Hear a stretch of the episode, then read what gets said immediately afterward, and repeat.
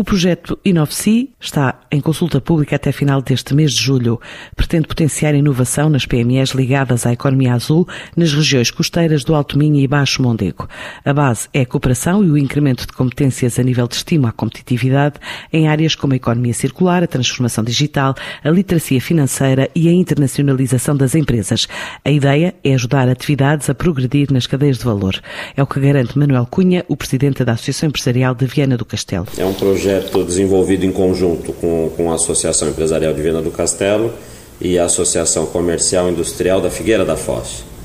É, tem o intuito de se criar aqui uma inovação é, e competitividade é, na economia do mar, né, nas regiões costeiras, tanto do Alto Minho como do Baixo Mondego. O projeto já foi lançado oficialmente, já foi feito pelo, pelo Dr. Álvaro Linha um estudo muito aprofundado das fileiras que nós vamos alancar e, e já está na fase de consulta pública, ou seja, nós queremos efetivamente que não seja mais um projeto apenas de estudo e queremos que seja um projeto que tenha efetivamente ações no terreno para as empresas das duas regiões.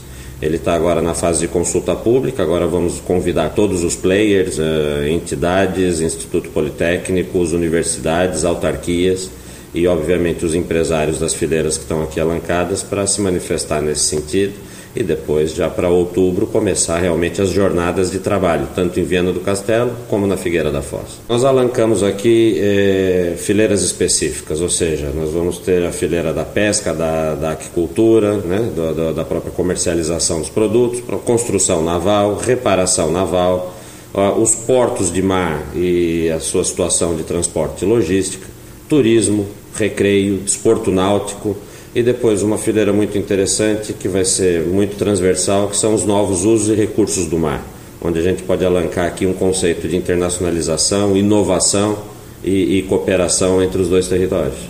Obviamente ouvindo sempre a, a, as empresas, o que são a, as suas projeções e as necessidades que se possa corrigir ou se criar novas, novas situações para melhorar o valor agregado das empresas. É alancado, obviamente, um valor que é dividido entre as duas, as duas entidades promotoras, no caso a EVC e a CIF, para se poder desenvolver esse projeto que tenha durabilidade até, salvo erro, julho de 2023. Está alancado mais ou menos algo em torno de 400 mil euros para esse período até julho de 2023. Obviamente que esse valor é dividido na sua proporção para cada entidade. Por exemplo, Viana do Castelo já começa estar muito forte naquilo que é, é se gerar energia é, verde, energia limpa, já com um parque é, offshore. Nós temos aqui o, o Wind Float, já temos um parque offshore que vai ser é, revitalizado, vai ser implementado, melhorado e ainda vai crescer muito. Portanto, é, no caso de Viana e, obviamente, no caso da Figueira, ainda temos muito, temos muito, muito terreno para onde pegar. Para os promotores do Inovci, no montante de 400 mil euros,